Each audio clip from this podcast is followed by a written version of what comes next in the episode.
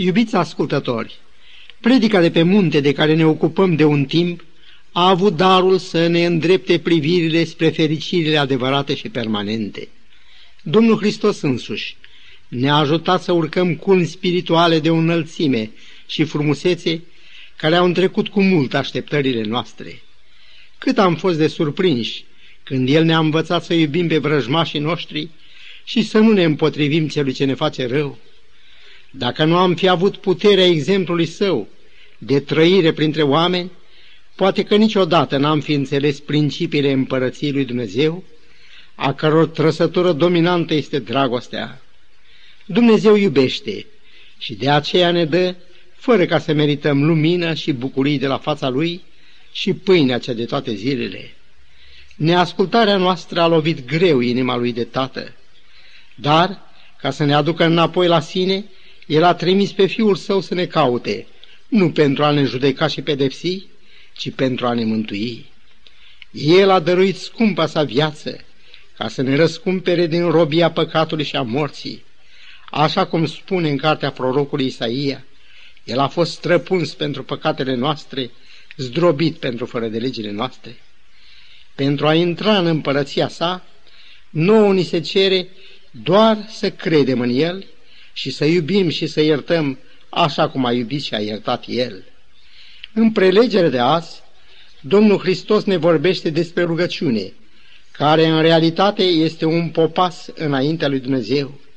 Iată ce spune el în această privință. Când vă rugați să nu fiți ca fățarnicii, cărora le place să se roage stând în picioare în sinagogi și la colțurile uliților, pentru ca să fie văzuți de oameni. Adevărat vă spun că și-au luat răsplata. Ci tu când te rogi, intră în odăița ta, încuieți ușa și roagă-te tatălui tău care este nascuns și tatăl tău care vede nascuns îți va răsplăti. Când vă rugați, să nu bolborosiți aceleași vorbe ca păgânii, cărora li se pare că, dacă spun o mulțime de vorbe, vor fi ascultați. Să nu vă asemănați cu ei, căci Tatăl vostru știe de ce aveți trebuință mai înainte ca să-i cereți voi. Matei, capitolul 6, versetele 5 la 8. S-a spus cu bună dreptate că rugăciunea este o audiență la cel nemărginit, dar cât de greu se obține o audiență în lumea noastră? Tot așa stau însă lucrurile și la Dumnezeu? În Psalm 145 scrie că Domnul este lângă toți cei ce-L cheamă, iar în Deuteronomul 4 cu 7 găsim aceste memorabile cuvinte. Care este în adevăr neamul acela așa de mare, încât să fie avut pe Dumnezeii lui așa de aproape cum avem noi pe Domnul Dumnezeu nostru, ori de câte ori îl chemăm? El însuși ne dă îndemnul. Cheamă-mă în ziua necazului. Întrebarea este, de ce marea majoritate a oamenilor nu aleargă la rugăciune cu aceeași însuflețire cu care aleargă după lucrurile vieții de toate zilele? Cât de des ascultarea unui buletin de știri sau răsfoirea unui ziar ne lipsesc de binecuvântarea clipelor sfinte pe care ar fi trebuit să le petrecem cu Dumnezeu. Unii se mulțumesc cu rostirea unei rugăciuni, care este un fel de telegramă, ca să zic așa, pe care o trimit Părintelui Ceresc. Folosesc cuvântul de telegramă pentru că imediat, după ce am rostit rugăciunea, plecăm grăbiți la urmărirea intereselor pământești, fără să mai așteptăm un răspuns de la Dumnezeu. Nu avem impresia că cele materiale exercită o adevărată tiranie asupra spiritului nostru, se spune despre Luther că obișnuia să se roage între trei până la patru ore pe zi. Aceste ceasuri, petrecute în zilnică audiență la monarhul Universului, au făcut din el un om al lui Dumnezeu, care, asemenea lui Ilie, a reușit să întoarcă un popor la ascultarea de adevărurile Sfintelor Scripturii. El este omul care a luat o poziție hotărâtă față de atâtea abuzuri și rătăciri din vremea sa. Gândiți-vă ca să dau un singur exemplu, la indulgențele care se vindeau și prin care cei ce le cumpărau erau asigurați că sunt iertați de păcatele săvârșite. Practica aceasta nu mai cerea nici căință și nici dorință de îndreptare și era într-o adevărată contradicție cu ceea ce spune Sfântul Apostol Petru în întâia sa epistolă, că știți că nu cu lucruri pieritoare, cu argint sau cu aur, ați fost răscumpărați din felul vostru de șer de vețuire, ci cu sângele scump al lui Iisus Hristos.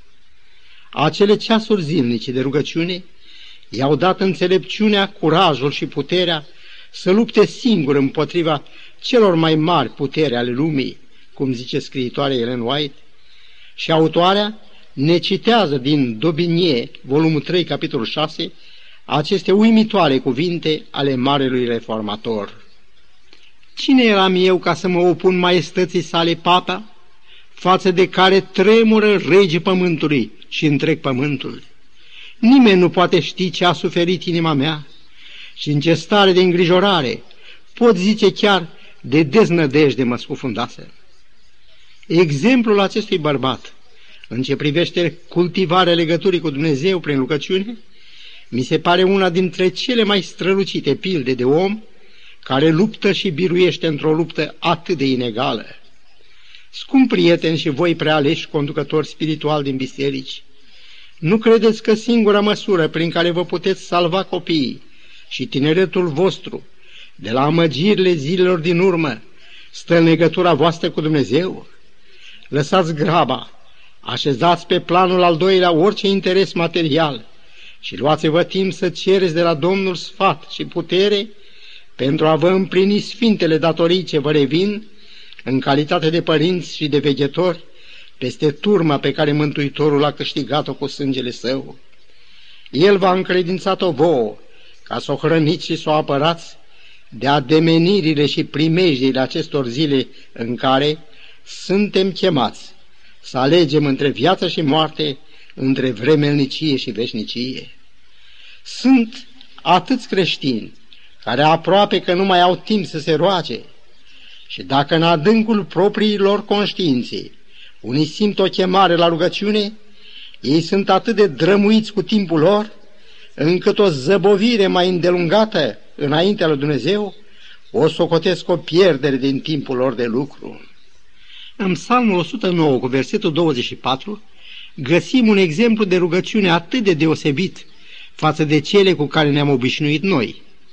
Mi s-au slăbit genunchii de post și mi s-a slăit trupul de slăbiciune. Oare omului Dumnezeu de atunci a avea de biruit mai multe ispite decât avem noi de biruit astăzi? De ce îl vedem pe Apostolul Pavel în priveghiuri adesea, în posturi adesea? De ce David scrie în Psalmul 27? Inima îmi zice din partea ta, caută fața mea și fața ta, Doamne, o caut. Cât timp ne va mai trebui ca să învățăm lecția Mântuitorului despărțiți de mine nu puteți face nimic.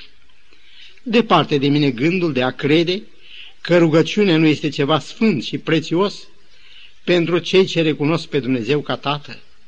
Dar ceea ce trebuie să îndreptăm este graba cu care citim un cuvânt din Scriptură, ne rugăm și apoi plecăm dinaintea Domnului. Ce păcat că avem așa de puțin timp pentru Dumnezeu! Dacă am înțelege ce înseamnă a pleca binecuvântați de El, având chiar asigurarea că El ne însoțește în drumul nostru. Cuvântul spune că scut și pavăză este credincioșia Lui și câte primejdii sunt adesea pe drumul nostru, de care numai El ne poate păzi. Toate aceste lucruri aruncă o lumină vie asupra învățăturii Domnului Hristos din predica sa de pe munte. Tu când te rogi, intră în odăița ta, încuieți ușa și roagă de tatălui tău care este nascuns și tatăl tău care vede nascuns îți va răsplăti. Cât de liniștită și de schimbată ar fi viața noastră dacă înainte de orice altă chemare a datoriilor zilei am asculta chemarea lui Dumnezeu la rugăciune. Oricât de grabnică și de sfântă ar fi chemarea datoriei, ea nu trebuie să ia cu niciun chip locul rugăciunii. Despre Domnul Hristos citim în Marcu 1 cu 35, a doua zi dimineața, pe când era încă întuneric de tot, Iisus a sculat și s-a dus într-un loc pustiu și se ruga acolo. Domnul nu avea o odăiță în care să intre și să încuie ușa. Deși pământul era făcut de el, totuși în lumea noastră el n-avea unde să-și plece capul. De aceea s-a dus într-un loc pustiu să se roage, iar întunericul era un fel de ușă încuiată care îl ascundea de restul lumii. Nimeni și niciodată n-a avut o chemare mai mare decât a lui. El venise să tămăduiască pe cei a căror inimă era apăsată de griji și adesea zdrobită de remușcare. Bolnavii așteptau cu înfrigurare pe marele medic, iar orbii nădăjduiau că cel care a zis să fie lumină va aduce lumină și peste întunericul din viața lor. Cuvântul spune că mulțimile, cu bolnavii lor și cu păsurile lor, s-au strâns în așa de mare număr încât Petru, împreună cu alți ucenici, s-au dus să-l caute. Când l-au găsit, i-au zis, toți te caută. Ce lucrări mărețe, cu tremurătoare erau în programul fiecare zile din viața Mântuitorului. Dar niciuna din toate acestea nu a luat din timpul pe care Domnul trebuia să-l petreacă în rugăciune către Tatăl. O, dacă am îndrăgit și noi rugăciunea și dacă am căutat mai întâi și mai presus de orice sfatul și binecuvântarea Părintelui nostru Ceresc. Referitor la rugăciunea noastră din cămăruță, versiunea franceză spune Roagă-te Tatălui tău care este în acest loc tainic. Și dacă, așa cum am văzut, Domnul ne spune prin psalmistul, caută fața mea, unde oare am putea să-L căutăm, dacă nu în cămăruța pe care, potrivit cu învățătura Mântuitorului, El a rânduit-o ca loc de întâlnire între noi și Tatăl nostru Ceresc? Frumusețea acestei întâlniri cu Dumnezeu ne apare în toată strălucirea ei, dacă urmărim în Sfintele Scripturi descrierea unor popasuri pentru rugăciune. În Geneza 15, versetul 1, Domnul vorbește lui Abraham, care tocmai luptase cu Chedar la Omer, și îi spune, Eu sunt scutul tău și răsplata ta cea foarte mare. Iar în capitolul 28 al aceleași cărți, versetele 13 și 15, ne este redată o altă întâlnire, de data aceasta între Iacob și Dumnezeu. Așa cum știm, Iacob a trebuit să părăsească în grabă casa părintească pentru a scăpa de răzbunarea fratului său Esau.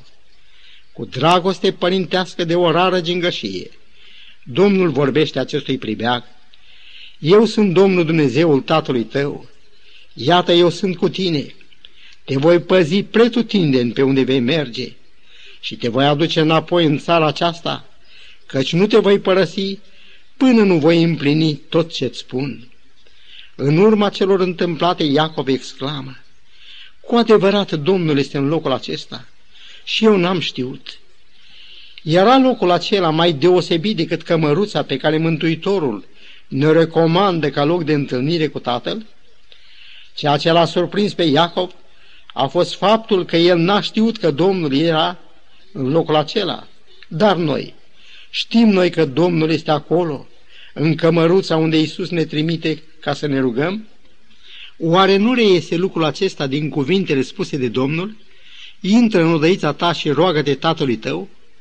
Nu învederează cuvintele acestea o convorbire directă cu Dumnezeu?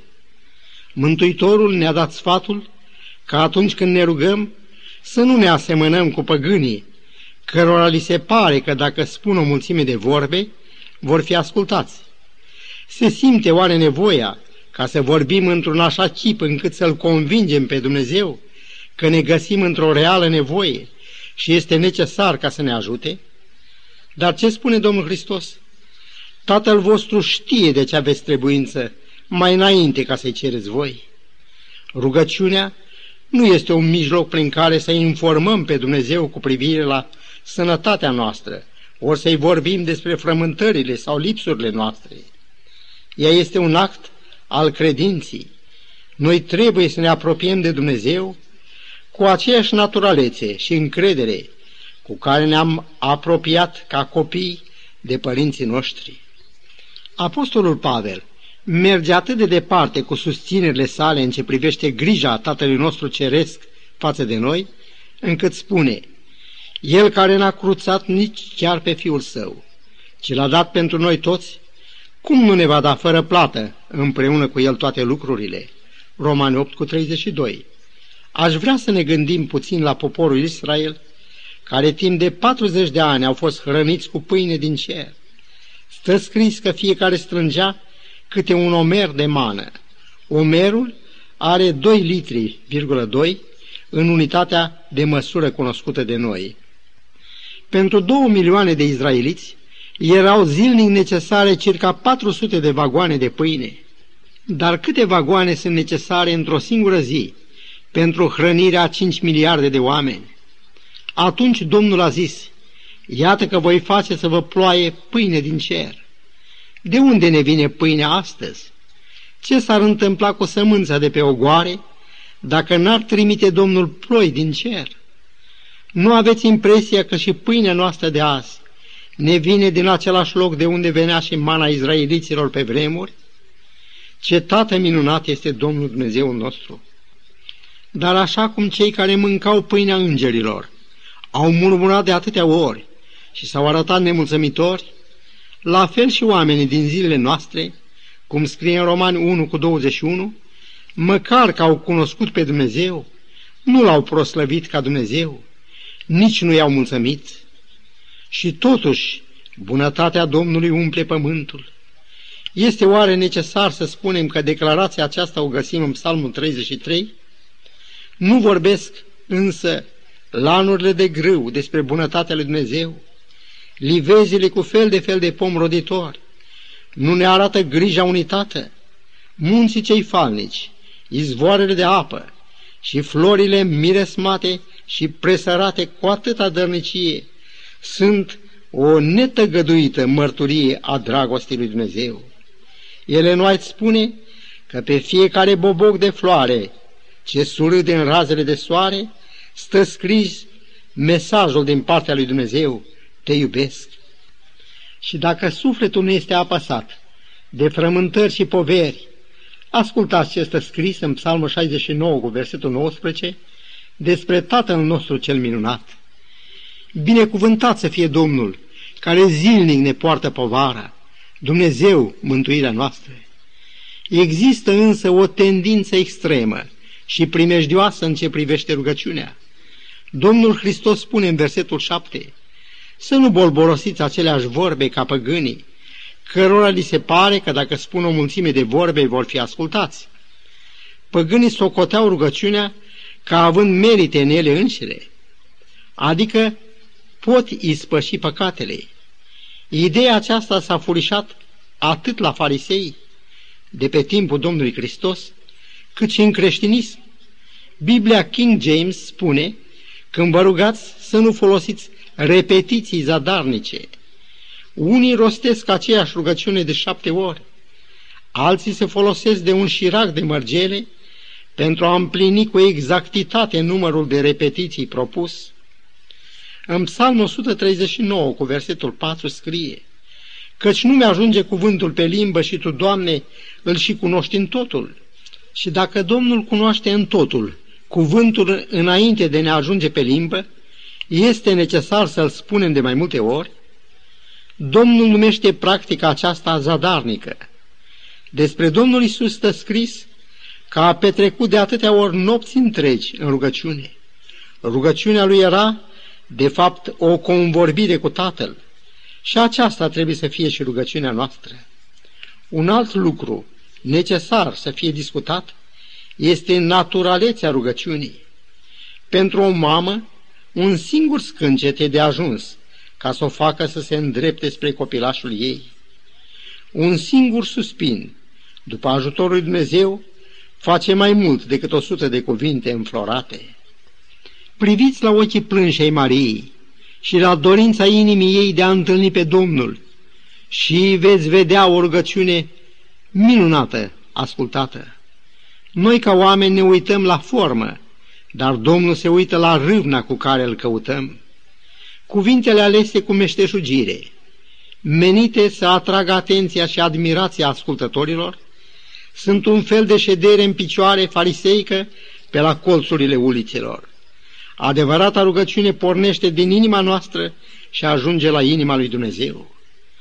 Cu privire la rugăciunea însoțită de post, Domnul a zis, când postiți, Să nu vă luați o înfățișare posomorâtă ca fățarnicii, care își luțesc fețele ca să se arate oamenilor că postesc. Adevărat vă spun că și-au luat răsplata, ci tu, când postești, ungeți capul și spală-ți fața, ca să te arăți că postești nu oamenilor, ci tatălui tău care este nascuns. Și tatăl tău care vede nascuns îți va răsplăti. Matei 6, versetele 16 la 18. În capitolul 3 al cărții lui Iona, ne este istorisit un post care a adus salvarea unei cetăți sortită nemicirii. Prorocul a fost trimis să proclame acest mesaj divin. Încă 40 de zile și Ninive va fi nimicită. Oamenii din Ninive au crezut în Dumnezeu, au vestit un post și s-au îmbrăcat cu saci, de la cei mai mari până la cei mai mici. Lucrul acesta a ajuns la urechea împăratului din Ninive. El s-a sculat de pe scaunul lui de domnie și a scos mantia de pe el, s-a acoperit cu sac și s-a așezat în cenușă. Și a trimis ca să se dea de știre în Ninive, din porunca împăratului, oamenii și vitele, boi și oile, să nu guste nimic, să nu pască și nici să nu bea apă deloc. Oamenii și vitele să se acopere cu saci, să strige cu putere către Dumnezeu și să se întoarcă de la calea lor cea rea și de la faptele de asuprire de care le sunt pline mâinile. Atunci Dumnezeu s-a căit de răul pe care se hotărâse să l facă. Iubiți ascultători, atât rugăciunea cât și postul au această minunată asigurare. Tatăl tău care vede nascuns îți va răsplăti. Rugăciunea este calea prin care putem ajunge înaintea lui Dumnezeu. Asigurarea este că oricine cere capătă. Dumnezeu n-a nesocotit rugăciunea celor din cetatea Ninive, deși mâinile erau atât de pătate de sălnicie. Să nu ezităm să venim chiar acum înaintea Lui și să-i spunem, Părinte Ceresc, îți mulțumim că ai lăsat ușa dragostei tale deschisă și pentru noi. Binevoiește și pleacă-ți urechea și lor rugăciunile scumpilor noștri ascultători. Trimite-le ajutor din cer și bucurii de la fața ta, în numele Domnului nostru Isus Hristos. Amin.